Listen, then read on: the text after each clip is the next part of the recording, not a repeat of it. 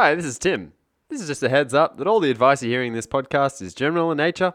If you want something more specific, then feel free to contact us. Drunk accountant, drunk accountant, drunk, drunk, to drunk accountant, drunk accountant, drunk accountant, drunk, drunk, to drunk accountant, drunk accountant, drunk, drunk, drunk, to drunk accountant, drunk accountant, drunk accountant.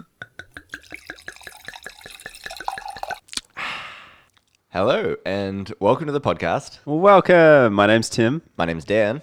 And we are the two drunk accountants. We are. We It should are be Tim. some cool, like, explosion sound effect or something like that after we say that. Yeah. oh yeah. Oh yeah.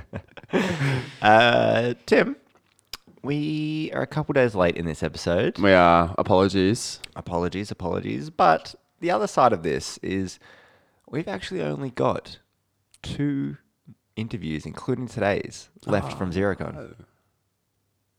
Two.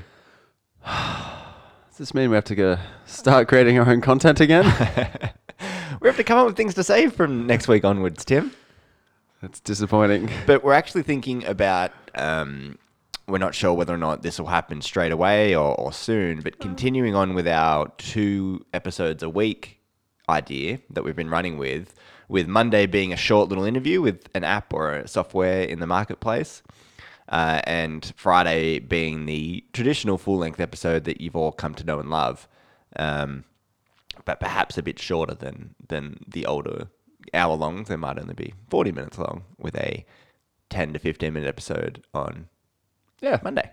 Yeah, let us know. Send us a message if you think that's something you'd be up for. Yeah. But uh, I think that's what we're going to run with. If we can arrange a few um, shorter interviews with people, Yeah. uh, we'll be posting them Yeah, well, in the same week as a normal episode. send through any of the um, apps or softwares or things out there in the in the world that you'd want to hear from and hear a little bit more about or um, know a bit more about. Just send them through as suggestions, and we'll try and get in touch with them. Yep. Hmm, cool, Tim. All right. What is the Tim and Dan? Tim, how's your week? That's good. My week was pretty good last week. Very quiet because you were sick. Yeah, Tim. As we all know on the podcast, this is this is a recurring theme here that I start a little bit nasally because I've been sick. Uh, I've had time off. Um, My immunity's crap. We get it. Ha ha ha. no, I went down hard again, Tim, last week. This is the uh, third time this year. Yeah. Third time. He just finished spraying his office with Glen 20. Yeah, the return spray. Uh, so when Such you a get, weirdo. you get back to the office and you got to just quickly disinfect, make sure you're not going to get uh, re reinfected, Yes, reinfected. reinfected. The sickness. exactly the sickness. Not the sickness. Well, I was sick right before we went to. So it probably seems like it was fairly recent that that I was sick, Tim, because we recorded a bunch of episodes when I was sick and released them over time before we went to New Zealand. yeah. So there was probably like a good month where people heard me being sick, and then like a month where I'm not, and now sick again. but really, in between that was probably like three months. Uh, I don't know, Dan. I feel like I feel like it's probably an accurate depiction of uh, of where you're at. No, this one did come out of nowhere, and you were playing Dungeons and Dragons. You're up late one night, probably a little bit later than you should have been. Is it fair to say? And it just you know just knocked you over like a ten pin bowling ball. I think what really got me is is there was that followed up by our Monday morning workout. Yeah, I was surprised. You did Yeah. a workout as well. And I did pretty well in the workout. I was Yeah, you keeping were up. fine. I was running. Um, by that night, I was down. Hmm. I was down. Oh well, it happens. Good times. Good times. I'm better now, and I'm not, but I'm like mostly better. Yeah. Um, and back at work, back on the podcast. Excited for our Well interview done. today with Peter Baines. Yeah. Um, our second last interview from Xerocon. So Yeah. Peter was a keynote speaker Yeah. at Xerocon, and uh, he's done all sorts of things, hasn't Hmm. he, Tim? Oh yeah. So on my list here of my introduction for Peter, global speaker, charity founder, board director, and business consultant. Yeah, and that's only what he does right now. yeah. So Before then, he was uh, worked in the police force and uh, in the investigations. He he was helped with uh, disaster recovery team recovery after teams. the 2004 tsunami Yeah, in and Thailand. all sorts of um, all sorts of he wrote the book "Doing Good by Doing Good," mm-hmm. which is a large part of what we were, I guess, discussing with him in our chat. Mm-hmm. Yeah, Um, definitely. about- it's something we're interested in. yeah, it's sort of that corporate social responsibility idea Mm. of companies um, doing the right thing Mm. by whatever it may be, the community, the environment, Mm. um, and but also making a profit whilst whilst doing that, Yeah, and it, and it's or by doing it. it, it's all around this this mind frame of, of moving your corporate social responsibility away from being a cost to a profit center. Like so a it's strategic part of your business. exactly, and which is a really great way to think about it. It's pretty cool. Yeah, we'll, we'll obviously speak more to Peter about that. Um, but Tim, uh, business update time. I've got a Yeah. quick one here for Fire you away. something I read on the ABC website this morning uh, is that Treasurer Josh Frydenberg, back in black Mm. Fry, himself, yeah. um, has asked the competition watchdog to investigate the banking sector over its refusal to pass on interest rate cuts to customers in full. I mean, this is concerning. This is a big concern Yeah. because um, the comp- I guess competitively, banks should really be starting to leverage those low interest rates. We're at what 0.75, They even 0.5. I think they It's 0.75. 0.75? So um, I've seen rates below three. Yeah. Um, but yeah, it's banks. Um, they have a large say in what people are paying on their their mortgage rates and things like that, and so that flows through into the economy as well. And so you're getting a bit of back and forth here. Like um, the commissioner of the Reserve Bank came out and said, "Well, the government, you know, we're, we're doing our part, but the government needs to stimulate the economy." Yeah, which I, I wonder if this is a response to. I think it might Yeah. be. I wouldn't be surprised Yeah. because now now you got Fry coming out and saying, um, "Well, we're going to have a look into the banks Mm. and and see if, why they're not passing on these interest rate cuts Mm. because essentially that should be savings for every Australian with a, a mortgage who's not fixed. Essentially, stimulus. Yeah, it should be a little stimulus package Yeah. for people. And they're like, oh, I've got more kitty left in the bank at the end of the week. Yeah. Oh, I'm going to go out to dinner. Because I think I'm the going to see a movie. the, the, the criticism um, that the Reserve Bank has thrown over to the government is that, hey, we're doing our bit, we're cutting interest rates, we're trying to stimulate the economy. Um, you guys seem to be more worried about a surplus and not stimulating things. Yeah. Um, which is a fair comment, I guess. Um, Yeah. You know, I'm not going to dive into the, the politics of it all, but uh, so I, I, I'd assume this is the government trying to show that, hey, we're doing we're doing something Maybe. about this. Maybe. Um, or at least, yeah. who knows? Who knows? But yeah, that's an interesting one. Good one, Dan. Hmm. We'll see what happens there. We'll, we'll track that along. Mm-hmm. Um, yeah, the other one we've got is the Small Business Energy Check, which um, was a Xerocon announcement. Um, essentially, it's a really cool tool. It's it's free to use, and it's using big data. So Mm-hmm. it's it's anonymized. I believe is the word, which hmm. isn't a real word, Dan. Aggregated. aggregated anonymized hmm. anonymized isn't a real word it didn't. No. it didn't stack up in my microsoft word or No. i posted it on linkedin as telling me that i misspelt it and i checked the article wh- which i was pulling that from I'm like no no it's spelled like that It could be that LinkedIn was trying to use the American spelling with a Z. that's true hmm. well either way um, it's big data and it comes Yep. from Xero so hmm. it's actually using Is that where it actually comes from? Yeah. So it was the small, uh, it was the government Yeah. and Xero Working working, together. together. Hmm. And the government invested like $12 million hmm. into building this thing. And essentially, what it does is it compares information from the industry in your area or around your area to see if you're spending more or less than the average electricity spend. That's quite fascinating. Yeah. So um, so yeah, check it out. It's it's online. Um, just type in Google Small Business Energy Check, and uh, you'll be able to type in some of your figures and just see. It'll spit back a reading as to whether or not you should go negotiate a better deal. And it doesn't necessarily say who you should go see to No, do that. but it's saying there is better ones out there. yeah, exactly. So I guess it's trying to keep keep the uh, energy companies honest. I like that. That's a good initiative. That's a, it's a good way And to it's use the data that's out there to um, get some savings. I think it's just the start of what we're going to see from big data. Yep, definitely. Uh, Tim, do you have a tight ass tip this week? Ah, I do actually. This one came from a client. Would you believe it or not? A client. Yeah. Um, they didn't actually. Um, it wasn't because I was telling them about the podcast or anything. Yeah, they weren't like, "Hey Um, Tim, this is this is for thrifty business." Yeah, no, no, not at all. No, they weren't. They didn't reference. By the way, that's the alternative name for your segment from now on. thrifty business. thrifty business. I, don't- I don't mind it. Yeah. that's okay. Yeah. That's okay. Okay. Um, followers of assism are open to thrifty business. It's okay.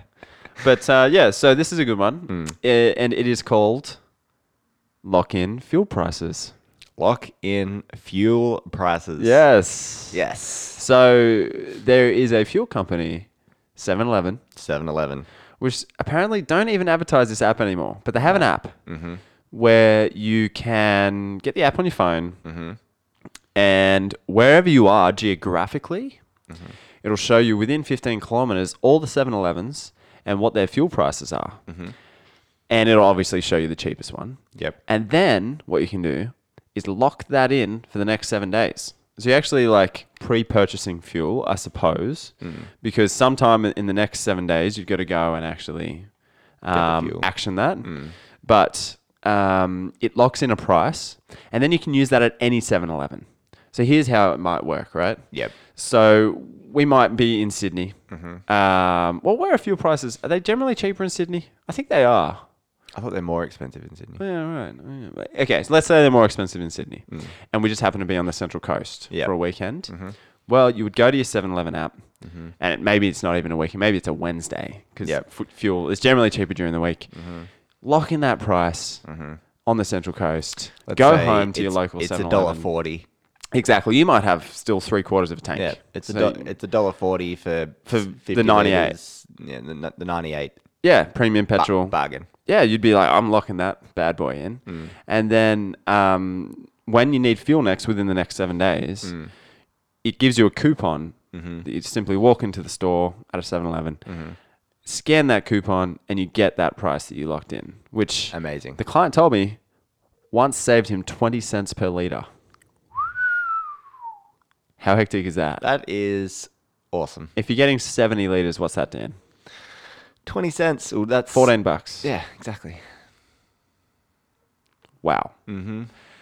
Hard hitting tight ass tips coming at you, people. That's probably the biggest savings of any one single tight ass tip for single use. Look at this, Dan. We're our own stimulus package. this podcast is a freaking stimulus package. It is Coming come at us. coming up with the goods. Yeah, yeah, right. We're gonna win a Nobel Peace Peace Prize. There should be there should be a- Nobel tight ass prize. yeah, there should be a tight ass prize, a globally recognized one. You know what? We and should. the winner gets like discount coupons. I just thought of this. We should start the Two Drunk Accountants Thrifty Awards, Mm. tight ass awards, I'd love that. right? And people write in with their tight ass, and maybe Oh. once every off so often we we hand out a prize, which is just respect, basically, like naming. Well, I mean, if it gets big enough, there may be a trophy. Who knows? It could be a trophy um, that stays here. We And still do owe a few people shirts as we well. do a few people shirts. They're coming. They're coming. All right. How about this? If you write in with a tight ass tip and we use it, we might give you a shirt. if we can get to the post office and arrange it, Yeah, sounds good. and there are shirts left. I'm, I'm actually wearing the shirt today. yeah, it looks good, Dan. Yeah, thank you. Well done. Hmm, thank you. All right. So that probably brings us to the end of our tight ass tips. Yep. Let's get into our main topic. Main topic, as we said, it's our chat with Peter live from Xerocon. It's just before he went up and Yeah. did his Yeah. uh, keynote speech because I Yep. think we mentioned in there that we're going to go. He's going to go do that. Yep. Um, but yeah, it was a great chat. It really uh, made me think about the way we consider our impact on the greater environment um, community around us. Yeah. Um, and how we can use what we might want to do to create value in our products. Mm. Um, and also made me really aware of trying to find the products that I feel like are doing that. Definitely. Yeah, it's cool. So yeah, really, I really, it. um, really fascinating chat. Definitely made my wheels start turning, Mm-hmm. and uh, I hope you all enjoyed it as well. See Thank you, you. after that. Hello and welcome to the Two Drunk Accountants. I'm Tim. And I'm Dan. And we're here with Peter Baines, uh, who is a global speaker, a charity founder, board director and business consultant. Peter, A lot of welcome. hats. Thanks, boys. Good yeah, to be here. Yeah, uh, thanks for coming. Uh, Pleasure. We're really looking forward to speaking to you. Um, we we were looking at what you've been involved with um, over your journey, Yeah. and uh, there's some pretty pretty hectic things in there. Yeah, it's a bit different. yeah, definitely. Um, so maybe let's start with that. Um, you used to be a police officer. Yeah, I joined the cops um, pretty much straight out of school. Went to Yeah, uni for yeah. a little while and realised I wasn't. Uh, that wasn't the right thing for me, Okay, and uh, yep.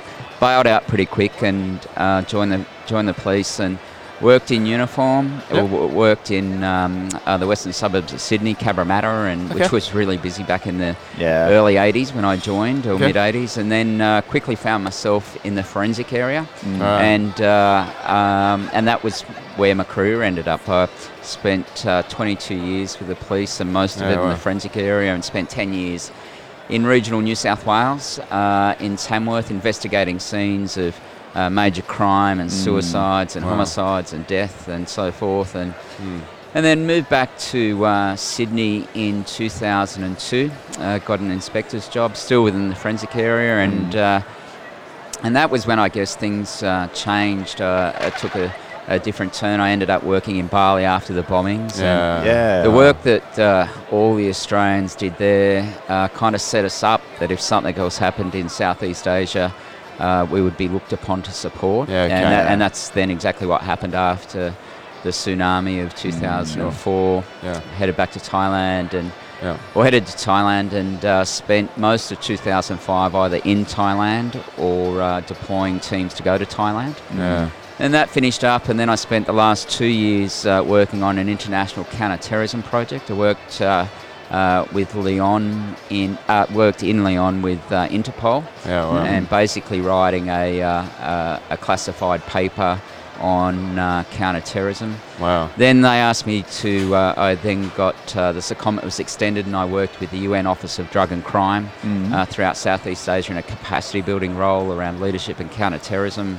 Wow. Then at the end of that, I've been gone for two years, and uh, New South Wales Police had been paying my uh, salary, but I hadn't been there, and uh, they got a bit funny about that, and they said, "You got to come back." And um, I went back, and they said, "Where do you want to go?" And Yeah. by that stage, I'd uh, I'd well and truly started the charity, Yeah. and I asked for 12 months leave without pay because I wanted to focus on the charity. Yeah. and They Which said, is it's uh, hands hands, hands over across wa- the water. Hands across the water. Yeah. Yeah. And you know they they said they wouldn't support uh, my application for leave, uh, so I resigned, and Yeah. ever since then I've uh, been trying to make a living. Okay. yeah, but I mean, when I listen to that, it sounds like there's sort of 20 years there, and then all of a sudden it just goes bang, and you're just almost thrown in the deep end with all of these crazy, I wouldn't say amazing, but just mind-boggling experiences um, where you've had to, you've learned so much about leadership, teams. Um, but first of all, um, how uh, one of the things I wanted to ask you was how do you keep level-headed and um, I suppose not let all of the um, crazy things you're experiencing get to Yeah. you? Yeah. Yeah, no, it's a cool question, and um, you know, part of it's uh, focusing on what you're there to do, Yeah. and uh, and and also like I t- worked in Bali, uh, uh, Thailand, Japan, Saudi Arabia, all after crisis or disaster, and Yeah. And it's not like you're stepping in and never seeing death before. Yeah. It's just that it's on a level that we've never seen before, and uh, Mm. you know, it's focusing on the job that you've got to do, and uh, um, yeah. So it, Yeah. you know, uh, I, I think back, and people who haven't been exposed to that go, "That's kind of crazy," but at the time, it's just your job. Yeah. Yeah. Yeah. You know, it doesn't Yeah. feel that crazy. Yeah. It, we always felt every time I've been invited to, to work internationally, uh, I felt honoured to be asked to do that. Yeah, sure. But it ha- y- you know, you've never sat back and gone, "Geez, is this something that you're capable of doing?" Yeah. You're just so keen to get involved. Yeah, Yeah, that's man. amazing. I mean, it says something about your mindset as well. Um, that that's the way you approach it. Um, uh, I wouldn't say everyone would approach things that way. So that's a learning in itself for listeners in terms of thinking about the outcome and the job that just needs to be yeah. done. Yeah. Um, do you have any tips for keeping focus in that area, or Yeah, look, is I something you're just personally good yeah, at? I think it's um, uh, as a business and Yeah. as an individual, it's really important to to understand what your clarity of purpose is. Yes, you know, yeah. and uh, and in business, uh, you, you know, when it's be- when it's most important is when our resolve is tested. Yeah. and that might be through you know tough times, and whether you're running a small small business or not, it's not all. And anyone that's involved in small business, you know, it's tough Oh, Yeah. absolutely. you know Yeah. and uh, and so therefore I think it's even more important to Mm. understand why you do what you do and and True. it's so it's so important when your resolve is tested either as an individual or as a business and you know you look at the um, uh, some of the outcomes out of the Royal Commission into the banking industry Yeah. and and and the the recommendations or the, the observations out of the RC are not that their statement of values were wrong or their vision statement was wrong. It was Mm. Yeah. the lack of congruence between Yeah. those that were acting inappropriately Yep. and what the bank was about. So Mm. I think as a small business, as an individual, if we're really clear what those non-negotiables are, what the most important thing is, whether we're faced with unprecedented growth, whether Yep. there's a change in the economy, Yep. whether there's you know a recession just around the corner, Yeah. um, we've got to understand so we can make those difficult decisions. So you can respond to it and stay true to your purpose. yeah, absolutely. Have you always had a clear um, idea of your purpose? Uh, I think it's um, is it something that evolves? Yeah, look, I, I, I think it does change. And uh, for me, when I look back on the work I did within the police, I would say that why I did what I did was to provide answers. yeah. And I look at that and I say, Okay. uh, my role investigating a homicide or a suicide, I was providing answers either to the family, uh, to the, the judicial process, to a, a coroner's inquest or so forth, but fundamentally, I was there to provide answers. Yeah. And I look at even what we do now with uh, uh, the work I do with the international NGO that I established. It, we're still providing answers, Yeah, but the yeah. questions are different. Yeah, yeah right. true. It's, Yeah, that's a good way to what's, look at it. What's fascinated me about this Xerocon in particular is a lot of the people that we've spoken to have, like, uh, we spoke to Roz Harvey a little bit earlier, and, and she uses big data um, instead of using it for uh, in the way Facebook or some of these people use it. Uh, they're using it to solve real world problems, and that they're taking that knowledge that they've learned in these areas and applying it to a, a cause that that particularly um, can help a lot of people A socially responsible cause. A socially responsible cause. Um, and so it's kind of similar with your story. You've taken all this experience that you Mm. had um, providing answers in, in a particular area, and now you're applying that to your uh, to your charity. Yeah. Um, so I'd like to get a bit more information about that. Like, uh Yeah. h- how have you taken your lessons that you've learnt through all of these um, amazing and uh, well, not amazing, but unique situations, and then applied it to to provide a bigger framework for this yeah, support? I think there's been um, there was probably an evolution in the learnings for me, and Yeah. uh, you know, starting something like uh, uh, the charity that I Mm. did. You know, I met a group of kids who had all lost their parents, lost their home, and I had no idea what I was going to do, but Mm. Yeah. I knew I had to, I should do something. Yeah. I couldn't change what had happened, but it felt within my capacity to do something Yeah. around what happened next. So I set up the the charity, and um, you know, I think clarity comes with action. yeah, right. I had no idea what was before me, and a lot of people who you know start Yeah. small business, you have an idea about what you want to do, Yeah. but you know the journey from beginning to where you feel like you're succeeding, it's a it's a the, a lot of it's unknown. You just got to get started, I suppose. yeah, absolutely. You know, it's that uh, the more you do, the clearer you become, and and and so starting the charity, it was um, it was kind of like just here's a need, and I'll figure out uh, what to do as we go, and then we grew, and and I guess then it got to the point where we talk about sustainability and social social responsibility and so forth was then looking at well what were the lessons that we could take from the establishing the charity? And and it really came back to what I do now and talking to, to small business and, and, and uh, other organisations about turning their support for community and uh, uh, corporate social responsibility into a profit centre Yeah. back to the business. Yeah. Because a lot of people will see, and small business think, well, we're too small, we can't do it. And I go, well, it's a, it's a limiting belief. Yeah, and right. uh, But I also believe that if you've got corporate social responsibility, and some organisations will say they've got it, but you look at it and what it is, it's philanthropy. It's they carve Yeah. off Right. a portion of their net profit Yes. and they say, we'll donate that. They say what Yeah. they'll do is they uh, might match donations or they give staff some time off, but that's not corporate social responsibility. Yeah. That, that- that's just philanthropy. Yeah, Yeah, true. exactly. And when we do it differently, when there's a return that comes back to the business, to the people involved, Yeah. they're more likely to be involved and more likely to stay involved and connected. And Yeah. and it's as a charity, uh, the head of a charity, it's in my interest for my supporters to benefit commercially out of that. Yeah. And, there- and there's a real mindset within Australia where we go, oh, well, we don't want to benefit, we don't do it for that reason. Yeah. But it's a flawed concept. Yeah. Because if it's a cost centre to the business, uh, when the economy gets a bit tough, It's the first thing to go. It's an indiscre- It's a discretional spend, and it is. It's the first, and the second thing that goes learning and development. But if we can flip it Yeah. so that your your relationship, your CSR, is a profit center. Mm. Yeah. You know, you guys are accountants, and you go, that's what matters. Yeah. You know, to get the attention of the CFO, we need to show this is good for business, not just makes people feel good. It's it's it's something Yeah. that we've been tackling with a lot. I mean, we we Sure. have literally in the recent few months have sat down and had long conversations about well, what is a sustainable business when you're a small business? What does that mean? What is uh, corporate social responsibility at that level? Because as you said, we all see it at the the huge end of town. Yeah. You know, they they have to report on a lot of these things in their financial statements, and we see that. Yep. But as you said, you speak to a, a small business, and they're like, "Well, that's that's not us." You know, where ha, so what does that look like in reality to a small business? Yeah, you know, I was on the phone last night having a, a, a, uh conversation with someone who's who's in startup. Yeah. And I said to her, look, I've never, mm, you know, my services in from a consulting point of view around CSR are never at startup because you don't have budget, you know. Yeah. And it was just, a, Yeah. I ended up having a conversation with her, and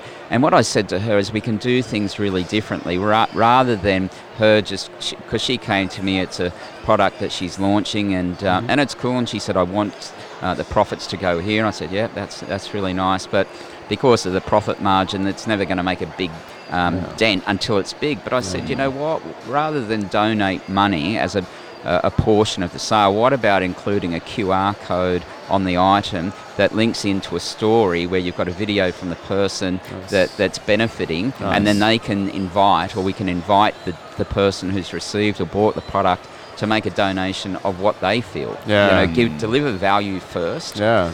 You know, there's a And build it into the model almost. Build a. it's, it, it doesn't have to be about uh, CSR. Doesn't have to be about giving money. Yes. You know, th- there's a guy out of the US called Dan Pallotta, and he talks. He says that people are sick of being asked to do the least that they can do. yeah. Yeah. You know, and donating money, sure, it's it's an easy thing, Yeah. but it doesn't engage the heart and soul. Yeah. And uh, uh, we need to find a way where there's a real benefit, mm. because as a charity, if we're just receiving money, it's a bit like Oliver Twist. You know, we've got the hand out saying, "Please, can I have more?" Mm. True. But if we can find a, a way where we're returning value, and that's True. that's how Hands, the, the charity I started, has grown and, and mm. continues to grow year on year, Yeah, is that we see ourselves as a service provider Yep. to our partners. Yeah. And, and first and foremost, we look at how we can deliver value, what's missing, Yeah. what have we got to create value back to our partners, Yeah. and then they're engaged with us for that reason.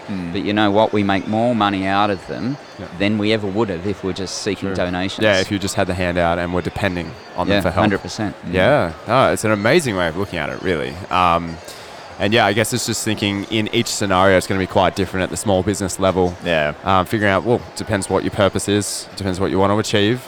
But um, yeah, I mean, if it's a builder, you could even be looking at building um, things for people. Or as an accountant, I guess donating your time uh, and, Yeah, and trying to deliver better results for things. I don't know. I, I often think it comes back to other, in, in my mind anyway, you know, this whole corporate social responsibility comes back to uh, how you deal with your employees and your customers, what you're paying people, what Yeah. what they, um, you know, what your carbon footprint is, all, all those ki- kind of things. You know, if a business in my mind is something that benefits not just the owner but the community, and it's the kind of that shareholder point of view versus the uh, further stakeholder point of view.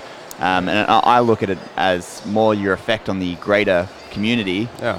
um, rather than just your bottom line. I mean, Well, if it's if it's not viewed as a as a, a business growth tool, yeah, well then you're just looking through it through the wrong lens. Yeah, you know, Yeah. and and it'll never last. I built a Yeah. program um, overseas uh, for a hotel within the Starwood Hotel Group, Mm. and what we did was they had no budget to commit to a CSR program. Mm. Uh, the hotel was at 40% occupancy, which is pretty low, Yeah, yeah. and uh, we built a program that leveraged the expertise of the guests staying right. at the hotel. Wow. And what it did was it um, um, it ensured that there was uh, customer retention. Um, it brought brand differentiation and opened new markets, new customers, and uh, all of these measures. You know, and we know that millennials are sitting, uh, graduates and people like you guys. You know that uh, graduating from uni, and you go, where do I want to work? Yeah, and yep, uh, yep.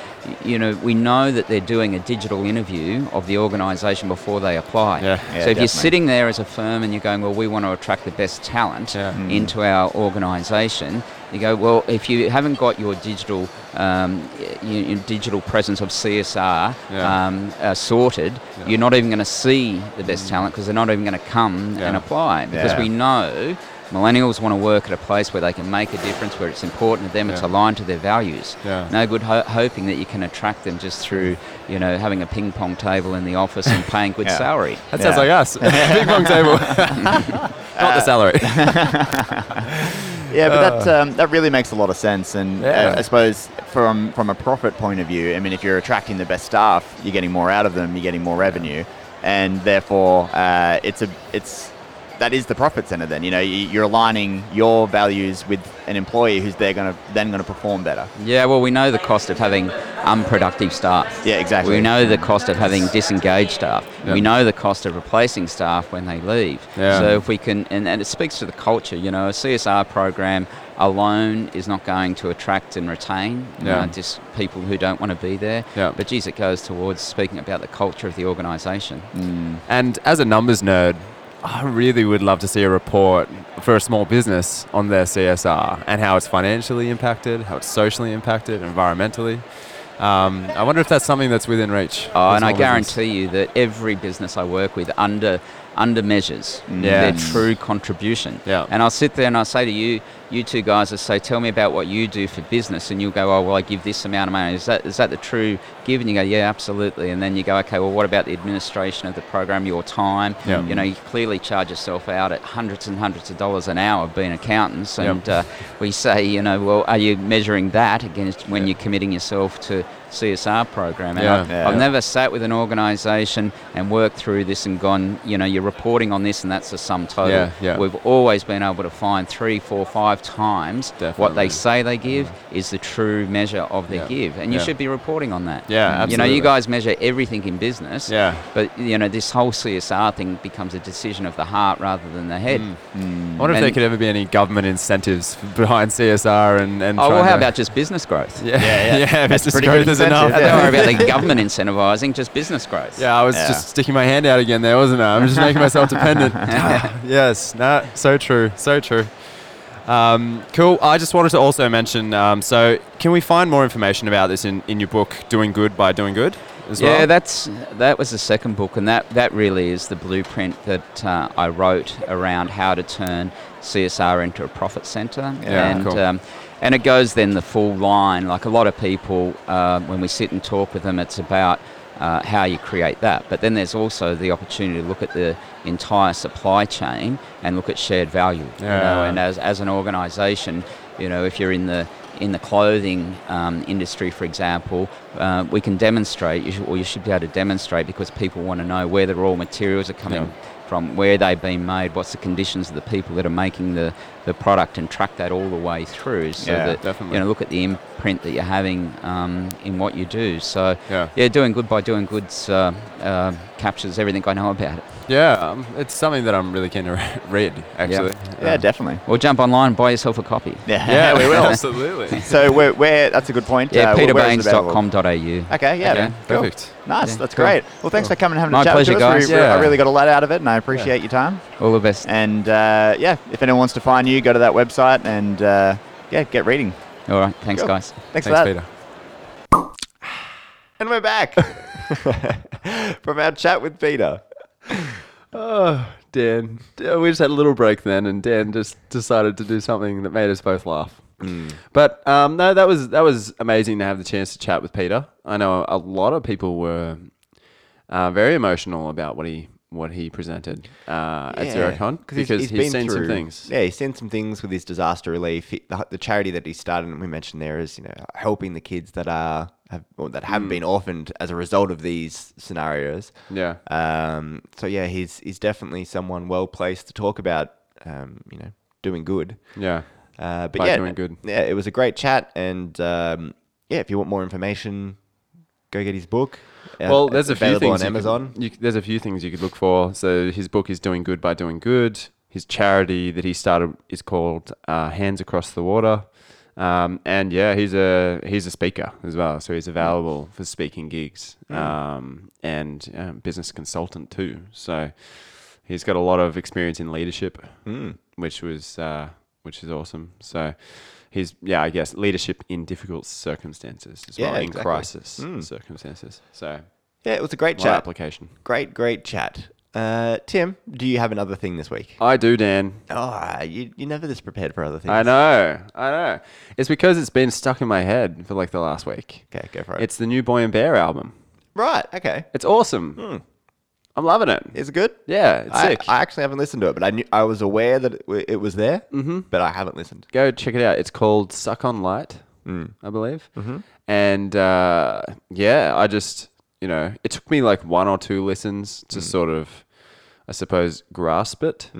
But um, Is it- now I just love it. Is It's it very different to the No, I'd say it's in, stuff? I'd say it's in line. it's in line. It's like they're they're, they're sticking to their strengths. They have their sound. yeah, very like uh, maybe a little bit more electronic at times. Well, he has a very distinctive voice. yeah, he oh amazing voice. Yeah. Mm. So I mean, his backstory is he had some health issues, so they haven't released an album for like four or Mm. Well, five I years. think I don't know if we've spoken about this on the podcast before. I feel like maybe we might have. did. Yeah. Um, but he gets the fecal matter transplant. He does. Yeah. Mm. And that's all. So he's got a poo donor. Yeah. comes with him on Come tour. tour. Yeah. amazing job. If Wouldn't you love to be that guy though? that's what I was going to say. If you are listening, Boy and Bear, Yeah. I uh, I do have a lot to offer in that space. Uh, my poo is not good for anybody. I'm I'm unwell. Yuck. I'm unwell at the moment. Gross. Not my poo, You mean- but it's been like my health in general is not great. I obviously thanks have for- bad bacteria. Thanks for taking it there, Dan. Well, that's what it is. No, just kidding. But great album. Yeah. Really good. And he obviously has some inspiration from uh, from what he's been going through with his health battles over the last five years. Mm. So I liked it. yeah, great. I'm I might give that a listen today. Do But it. Definitely, I will give it a listen soon. Make sure you listen to it a couple of times. So I've actually got three Ah. other things, but You they're- want to like save them? no, because I'll be over them They, by the time they do go out of date, don't they? they get out of date. So Yeah. the, the first one is um, something that I've not been into that much in the past, but I've recently dove in- into Mm. and quite enjoying it, and starting to understand why people get quite obsessed about it. oh, That's Star Trek, Tim.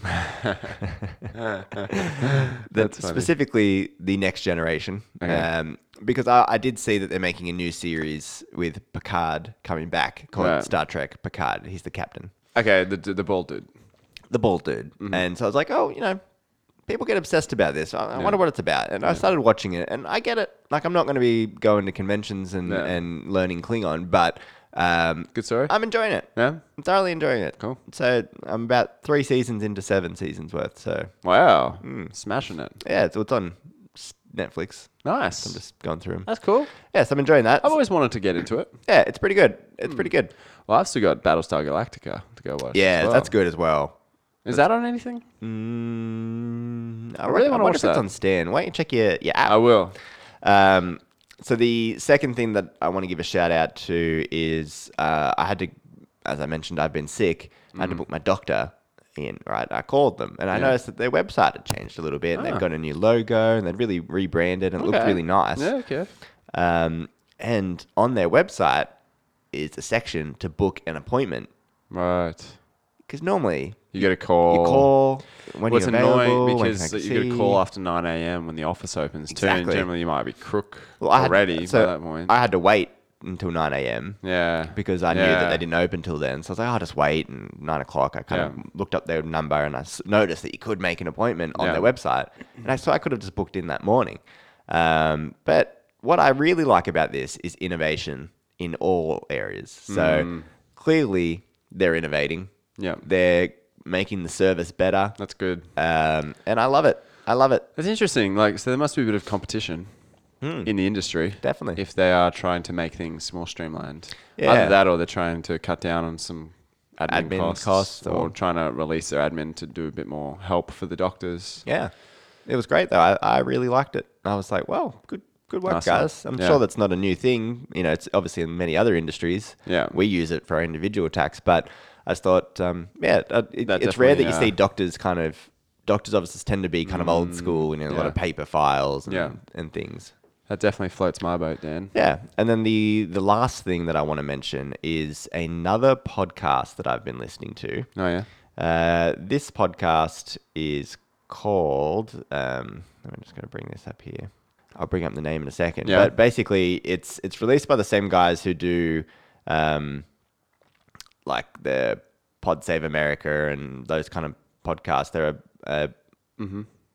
kind of political kind of. Um, they're on the the Democratic side in the U.S. of, of politics, and they, they talk about politics. It's, it's interesting to kind of keep track of what's going on over Yeah, there. Yeah, sure, sure. Um, but this is So called they're kind Ama- of progressive. yeah, they're progressive, Social. social. uh, but they're, this uh, podcast that they've released is called America Dissected, and it's released by this um, this doctor who's, he studies viruses and things, and he's talking about the U.S. health um, kind of their public health system over there.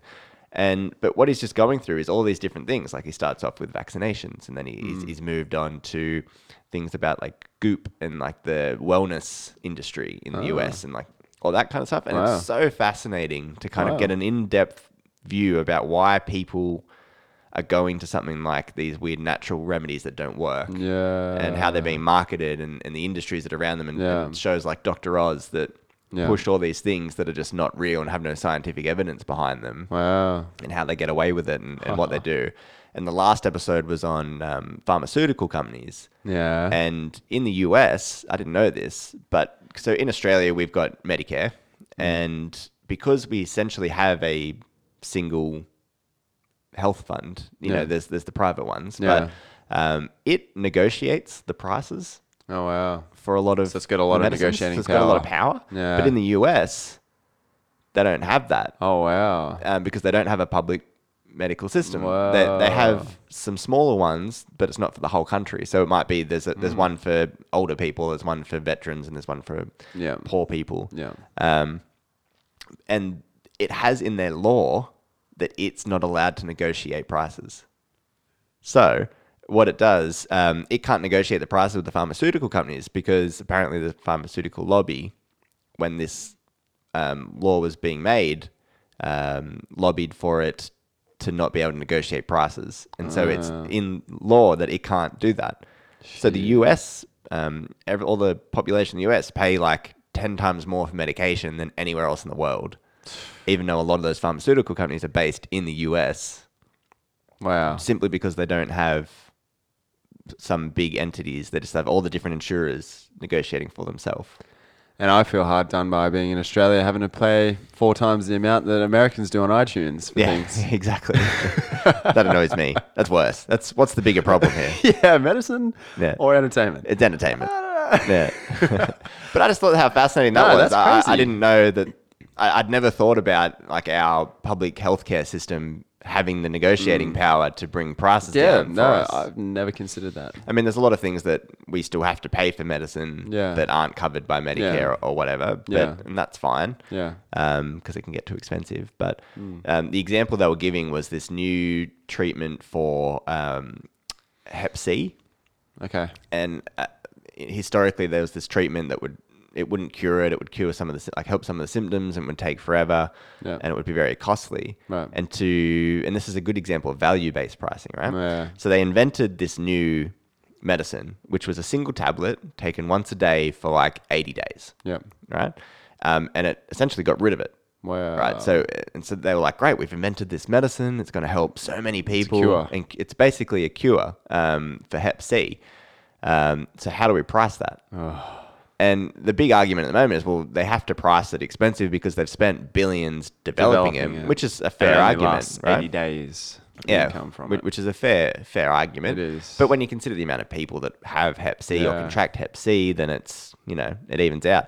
So the way I would have assumed that they were valuing this was like, all right, well, how much did we spend to develop it? Yeah. How much do we think we're going to sell? Yeah. What profit and do we let's need make to a make? fair profit. Yeah. What margin do we need to be making on this, and then value it? It's not how to do it. I bet they related it to what the previous medicine was being charged for. Correct. so they said, Yeah. so this previous medicine cost this much, and it didn't cure it as well This as one this one cures can. it now. So, we're people are willing to pay double. that much for that, Oh no. how much are they willing to pay for this? And they did. Um, they would go out and go, okay, well, how much um, would people get angry at? Like, what level will we get backlash? And they did studies on it. It's like, okay, well, people get upset with this much, people get this much. Ended up being a thousand dollars a treatment, like a day. So it's eighty three grand for this In medicine America? in the US.